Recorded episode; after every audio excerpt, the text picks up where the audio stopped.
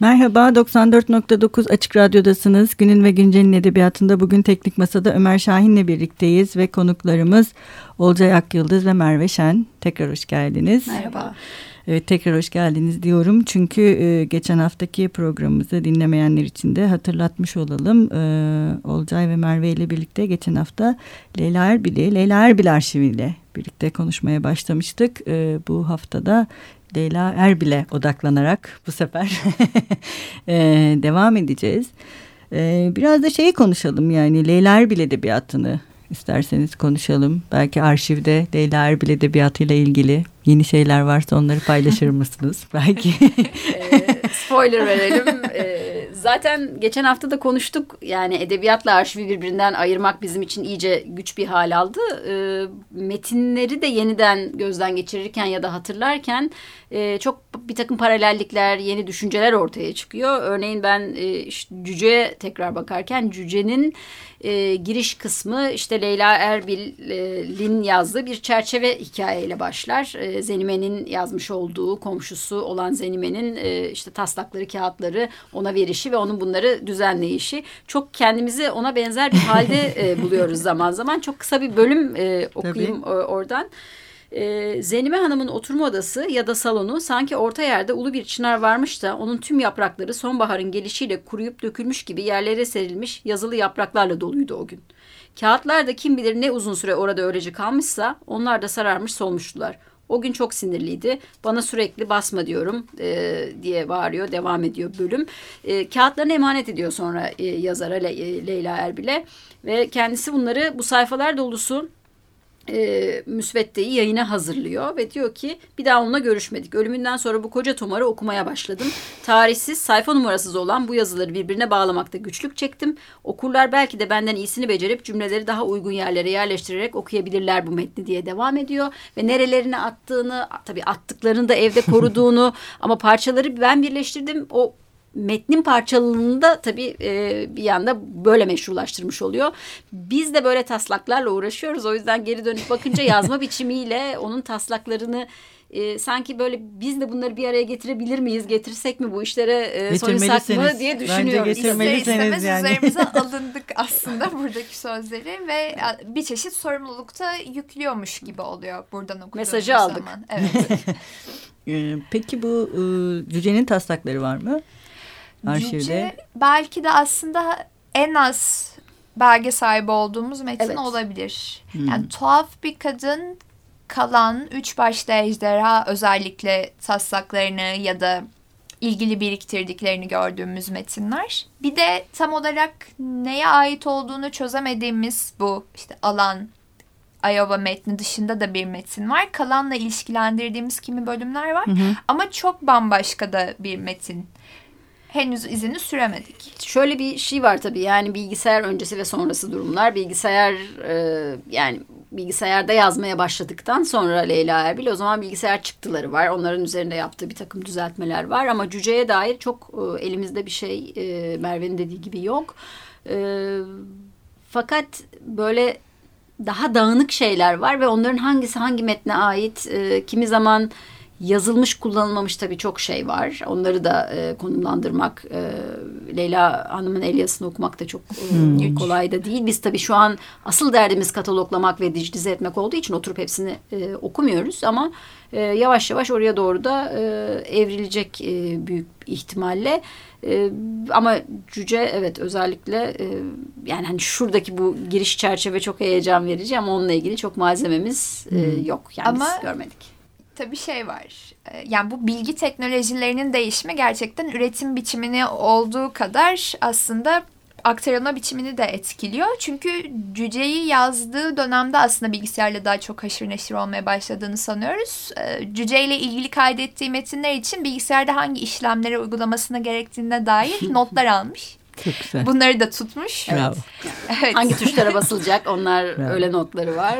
Yani ee, mesela kasede kaydettiği bir müsvedde var. Diskette gene bir taslak var. Bunları henüz açamadık. Bizde de bu teknolojiye sahip şu anda araç gereç olmadığı için. Ama okulda başka bir birimde onu halledeceğiz zaten. Ama e, mesela şey bu belki işte neler çıktı metinleriyle ilişkili kısmında yazma sürecine dair bizi heyecanlandıran şeylerden biri mesela şuydu. Üç başta Ejderha'yı okuyanlar hatırlayacaklardır. Orada e, birkaç nesilden birden bahsediyor. İşte Karagöl yanlış hatırlamıyorsam aslında ilk neslin hikayesinin geçtiği yer ama kitapta yalnızca birkaç yerde sözü ediliyor. Ona ilişkin bir metin yazmış aslında tamamen Karagöl'de geçen. Muhtemelen o dünyayı kafasında kurabilmek ve bir zemin oluşturabilmek için yazdığı bir metindi kesinlikle üç başta ejderhaya dahil etmemiş ama gerçekten kanlı canlı bir halde arşivde duruyor aslında. Ki e, öyle bir sürecin ilmiklerini görebiliyor olmak o anlamda heyecan vericiydi bizim için. Evet biraz e, biyografiden de bahsedelim evet. aslında. Yani e, Leyla Erbil kimdir yani? Kimdir Leyla Erbil? Evet, e, Leyla Erbil kimdir? Bu e, hakikaten e, zor bir e, evet. soru. Yani Leyla Erbil e, elbette e, Türkçe Edebiyat'ın çok önemli çok. E, yazarlarından birisidir. E, yani 1950'lerin sonundan yani ilk kitabı 1960'ta yayınlanıyor ama 50'lerin sonundan itibaren kitap yayınlamaya, e, hikaye yazmaya e, başlıyor. E, bir yazarımız 1931 yılında doğan. Ee, ve yani hani yine arşivle bağlandıracağım biyografiydi ama e, İstanbul Üniversitesi'nde İngiliz Dili ve Edebiyatı okuyor. E, bu anlamda da belki Merve ile paralelliklerini düşünebiliriz. evet. İngiliz filolojisinde okurken e, tuttuğu ders notları da var. O çok da evet. çok e, ilginç çünkü düzgün defterler Sene tutmuş. kaç? 50'lerin başı. Ya bu şeyler var mı meşhur hocaları? E, Tanpınar var.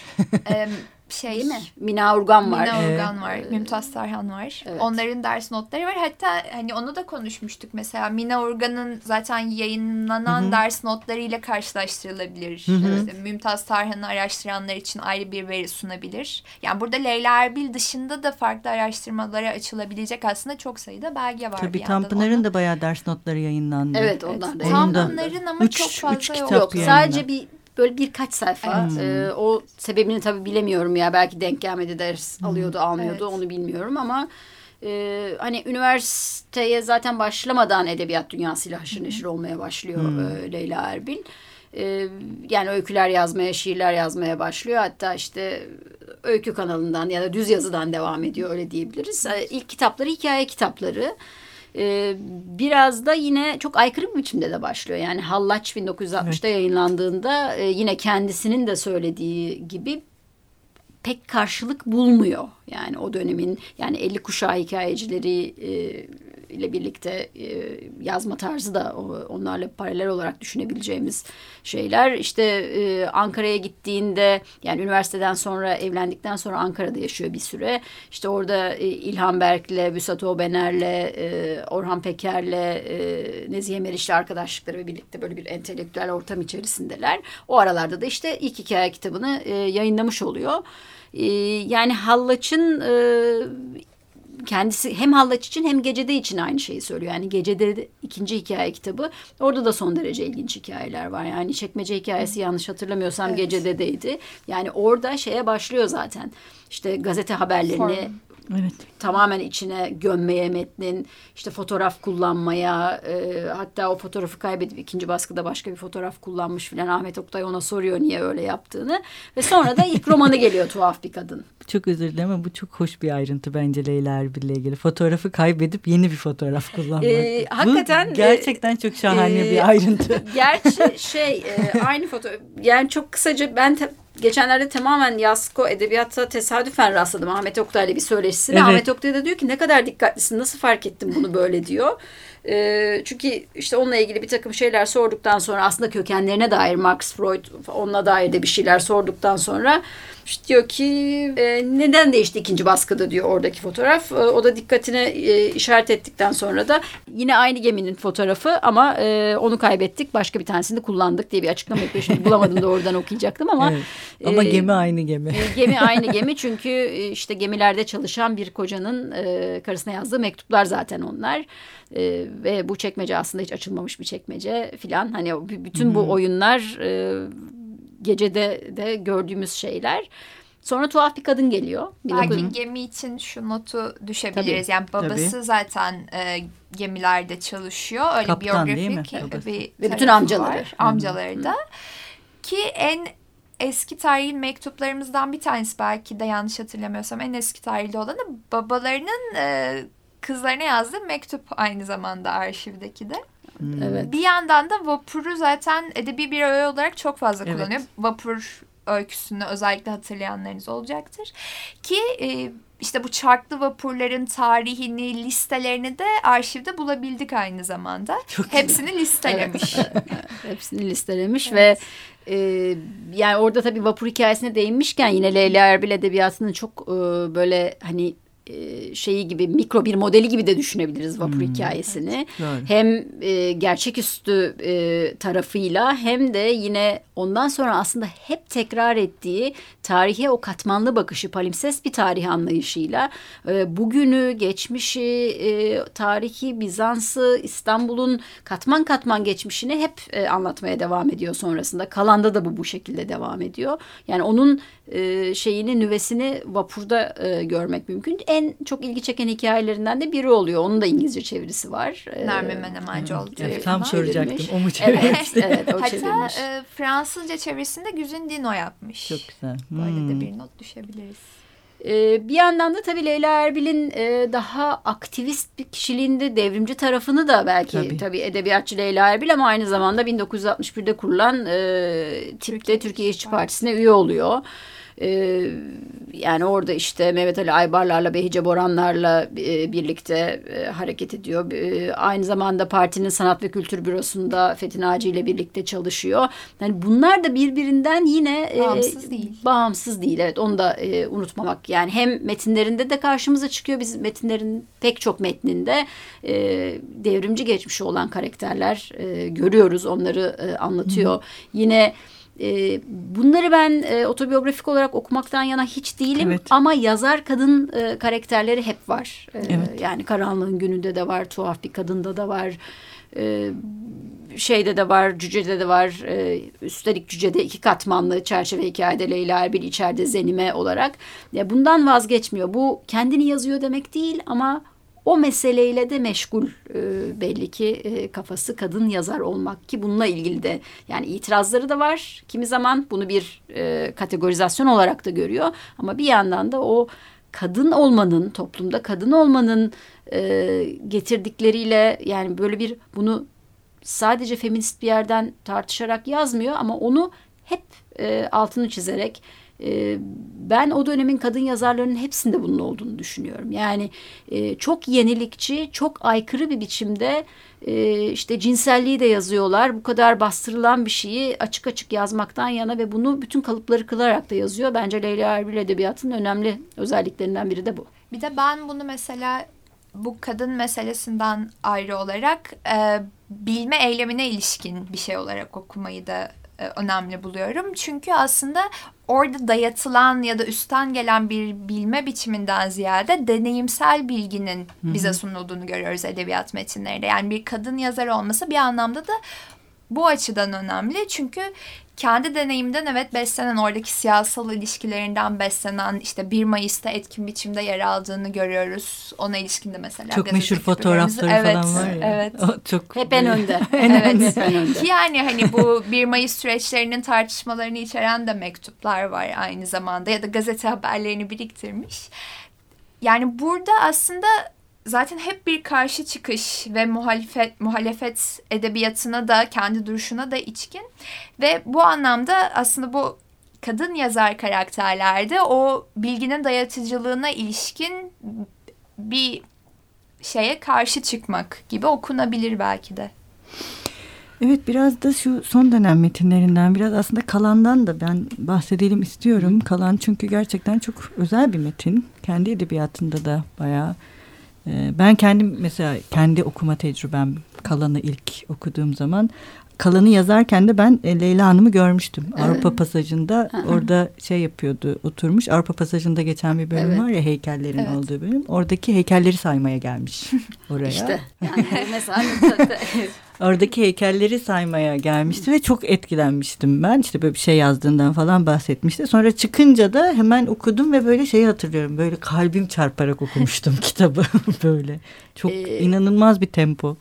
Şimdi sen kalanı e, kalandan söz edince ben de tam onu hatırladım. Yani ilk çıktığında elime gelişini hmm. ve okuyuşumu böyle bir heyecanla e, kendimin böyle yükseldiğini hatırlıyorum ve şey dediğimi yani bu hani bu yaşta bu kadar yenilikçi bir şey e, ben bir İlhan Berk'i de çok öyle görüyordum. Hmm. E, hep e, böyle çok heyecanlandım e, ve hani burada bence Kalan'ın en önemli özelliği bu da e, belki cüceyle başlayan döneminin artık e, sonuçlandığı yer eksilterek yazıyor. Çok. Tamamen eksilterek yazıyor ve burada bir şiir romanla karşı karşıyayız. Zaman zaman tamamen e, düz e, yazı olan yerleri var ama müthiş bir ritimle e, ve bu anlamda da tabii e, şi, yani türsel sınırları hep zorluyor zaten Leyla Erbil ama kalanda e, şiirin verdiği o ekonomik dili ekonomik kullanma imkanını sonuna kadar böylece suskunlukların da arttığı o suskunlukların söylenemeyenleri anlatılamayanları tarihte söylenemeyenleri an, anlatılamayanları e, dillendirmek için de çok iyi bir yöntem olduğunu düşünüyorum o yüzden çok çok e, heyecanlanmıştım yani hani kalanı e, özetlesek özetleyemeyiz elbette. Öyle bir şey mümkün değil. E, okumayan herkesin okumasını çok, çok. E, tavsiye ediyorum ve Yine heyecan verici olan şey tuhaf bir erkeğin kalandan çıkmış olması ve onu da söylüyor tuhaf bir erkeğin başında. Yani kalanın bünyesine uymamıştı. Onun ses e, düzenine de uymamıştı. Oradan çıktı ama tekrar bunu yayınlayabildim. Ve biz elimizdeki dağınık bir takım müsveddelerde şeyi de görüyoruz. Kalan adeta bir hayat projesi olarak hep bir yerlerden gelmiş. Ee, yani neyi ne kadar kalana almış, neyi eksilterek almış bunlar e, yani yine yazma biçimine dair çok şey de söylüyor bize. Yani kalanla karşılaşmamızı ilginç kılan arşivde aslında taslakların düz yazı metinler olarak karşımıza hmm. çıkmasıydı. Tabii, yani evet. tam tarihleri not etmediği için takip edemiyoruz ne zamandan beri kalan üzerine çalışıyordu ama oldukça uzun bir dönem olduğunu söyleyebiliriz herhalde ve düz yazıdan damıtarak aslında şu anda elimizde tuttuğumuz hale gelmiş. Ve tabii orada şu da var senin söylediğinle bağlantılı olarak aslında Kalan'ın yayınlandığı dönemde Leyla Hanım artık e, bilgisayarla yazıyor. Ama bu e, daktilo sayfaları bunlar. Ve Üzerine elle alınmış notlar. Dolayısıyla evveliyatı var. Belli ki bir tarihi var. Hani e, şeye baktığımızda da e, biyografisinden bahsediyorduk. Geriye dönüp tekrar evet, biyografiye e, bakarsak dönelim. yani işte 60'da Hallaç yayınlanıyor. 68'de Gece'de, 71'de Tuhaf Bir Kadın, 71'de Eski Sevgili. Sonra bir boşluk var. 85'te Karanlığın Günü'nü yayınlıyor. 88'de Mektup Aşkları var ve uzun bir ara var. O uzun arada işte Zihin Kuşları çıkıyor. E, denemelerinin yer aldığı ama onlar zaten yıllar içinde de e, yazdığı yazılar. E, Cüce'ye kadar ciddi bir e, boşluk var 2001 yılına kadar. Hani oralarda belli ki e, bütün bunları üretmeye e, devam ediyor. Yani e, evveliyatı da var ve yani bence kalanın ortaya çıkan haliyle de bir biçimde ilişkili. Ee, çok böyle birbirine yapıştırılmış kağıtlar oraya işte üçüncü sayfanın eki deyip ek A ek B bunların olduğu e, hep onlara bakarken Sevin Burak'ı düşündüm. Sevin hmm, Burak'ın işte bu evet. iğneleyerek perdelere e, çok çok benzer yazma biçimleri de e, benziyor zaten. Bu, bu tür pratikleri de gördük ve e, hani kalanın beni heyecanlandıran e, halini daha da ilginç kıldı. E, yani henüz bir cevabımız yok neyin neye Hı -hı. ait olduğuna dair ama orada ilginç bir malzeme var. Evet bir de eh, biraz da şeyden de bahsedelim. İlk programda da bahsettik ama e, tuhaf bir kadından. Sonra tuhaf bir erkek. Çünkü evet. tuhaf bir kadın, tuhaf bir e, erkek ve tuhaf yani bunların sıfatı. Bu iki metinden de bahsederek bitirelim mi son olarak? Çünkü biraz vaktimiz yine e, sonlara doğru yaklaşıyoruz. Ee, biz de Leyla'nın ritmiyle, Kalan'ın ritmiyle tuhaf bir kadınla başlayan tuhaf bir erkekle bitiyor. Ya. O da ilginç. Ee, tuhaf bir kadın üzerine e, birlikte de düşündük aslında biz. Çünkü ilk ee, programda da demiştiniz yani tuhaf bir kadın üzerine tekrar düşünmeye başladık. Evet. Ve metinle ilgili arşiv bizde yeni şeyler uyandırdı. Yani birkaç farklı yerden konuşulabilir belki tuhaf bir kadın döneminde yazılan kimi eleştirileri görme imkanımız oldu. Tabii ilk programda da kısaca bahsettiğimiz gibi hep belli bir odaktan işte kadın meselesi, bir kadın yazarın ortaya çıkışı meselesi üzerinden gidilmiş. Biz hep birlikte okuduğumuzda özellikle baba bölümü üzerinde çok durmuştuk. Çünkü orada son derece aslında size bir şeyler var dedirten bir bilinç akışı hakim. Suskunlukları, suçluluk duygusunun ama bir türlü adı konamayan, ne olduğuna erişemediğimiz bir suçluluk duygusunun aslında yer aldığını görüyoruz. Belki o anlamda da aslında kalana giden, o kalanın suskunluklarına giden sürecinde başı sayılabilir. O bilinç akışları ve aradaki dalgın, dağınık kısımlar. Evet ve orada yine şeyi de hatırlatan bir tarafı var. Yani başından itibaren Marx ve Freud olarak kaynaklarını gösterdiğinde e, şeyi de söylüyor. Yani bütün o hatırlama, hafıza, söyleme, söyleme ve bilinç dışı bütün bunları anlatabilmenin e, başka imkanları olması lazımdı e, dediği noktada. işte tuhaf bir kadının tuhaf bir e, metin oluşunun da nedenleri böyle bir şey. Yani bir tarafıyla da e, daha gerçekçi bu metinler. Gerçekçi Çok. olmamakla e, tasnif edilen bu metinler zihnimizin çalışma biçimini, hafızamızı, bilinç dışını, e, bütün bunları düşündüğümüzde, suskunlukları düşündüğümüzde bu metinler daha birebir e, o kalıplara sığmadığım için bunları yaptım diyor Leyla Erbil. E, hiç kimse boş bir kağıdın karşısına geçip hadi şimdi yeni bir dil yaratayım demez diyor. O üç virgüller, virgüllü ünlemler bunların e, düşünme biçimlerimizde aklımıza gelenlerle e, nasıl yaşadığımızla, çektiğimiz acıyla bunlarla da bağlantısı olduğunu ve şeyi hep söylüyor. Yine e, hem tuhaf bir kadınla hem tuhaf bir erkekle ilişkilendirebiliriz bunu.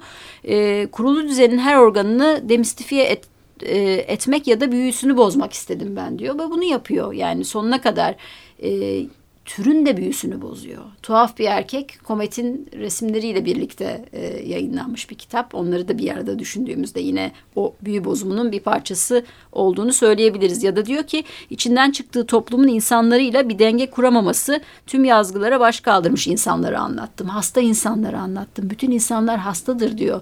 Dönüp Ahmet Oktay'a senin etrafında aklı başında insan var mı diyor. Ben bu işte bu insanları yazdım. O yüzden bu dili kullandım diye. Tuhaf bir kadında da Nermin'in özdeşleşememe problemi hep ortaya çıkıyordu. Hı hı.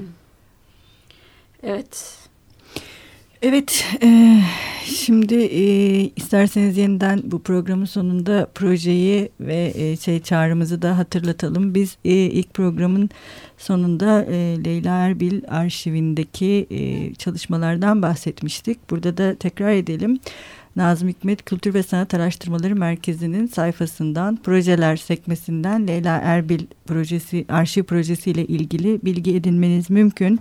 E, hali hazırda proje çalışmaları devam ediyor ve e, özellikle arşivde Leyla Erbil'in e, mektupları ve bu mektupların e, karşılıkları e, bulunabilirse e, isterseniz isimleri de aklınıza gelenleri tekrar edelim. Nermin Menemencioğlu, Demir Özlü, e, Tezer Özlü. Tezer Özlü, Necmi Sönmez. Bunlar ilk etapta aklımıza e, gelen isimler. E, ama onun dışında da e, onların yazdığı mektuplar bizde olmayan ama Leyla Erbil'in mektuplarına sahip kişiler varsa da yine. Çünkü okurlarıyla da aslında yazışıyor. Evet, Gene ona o, metin o da çok gönderen önemli. isimler var. Çünkü değerlendirilmesi değerlendirmesi için çok sayıda metin de alıyor. Belki bu isimlerden bize ulaşmak isteyenler olur ve Olcay Hoca'nın da en başında söylediği gibi geçen programda elimizde görsel veri aslında çok az. Belki Hı-hı. Leyla ile ilgili görsel belgeleri olanlar herhangi bir kaydı bizlerle paylaşabilirler. Yani bu her şeyin bir arada olması en azından koruma altında olabilmesi e, yazar arşivleri adına e, önemli bir şey. Evet, e, çok teşekkür ederiz. E, teşekkür ederiz. Burada iki haftadır Leyla Erbil'i konuşuyoruz. Evet. Evet ne yapalım nasıl bitirelim programı? Bir de şarkı çalsak e, belki kalan romanının geneline sinmiş diyebileceğimiz birkaç yerde tekrar eden e, bir Rumca tango var. E, Torik Palamut Uskumruk kokusunun komşu pencerelerden dışarı uğrayan Yirisese Perimyonu Yirise sözleriyle yankılanması diye devam ediyor ilk başta ön sözcesinde. Belki onu çalabiliriz. Peki. Hoşçakalın. Görüşmek üzere. Hoşçakalın.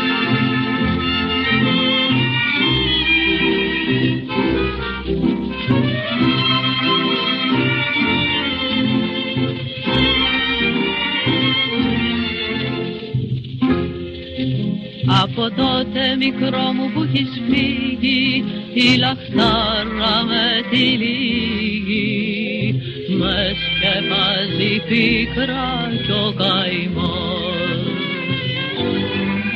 Το μυαλό μου σε σένα πάντα τρέχει η καρδιά μου δεν αντέχει. Την βαραίνει αυτός ο χωρισμός γύρισε, σε περιμένω γύρισε. Μικρούλα μου κοπέλα, έλα, έλα, έλα, μάτια μου, σαν να ζητούν τα μάτια μου.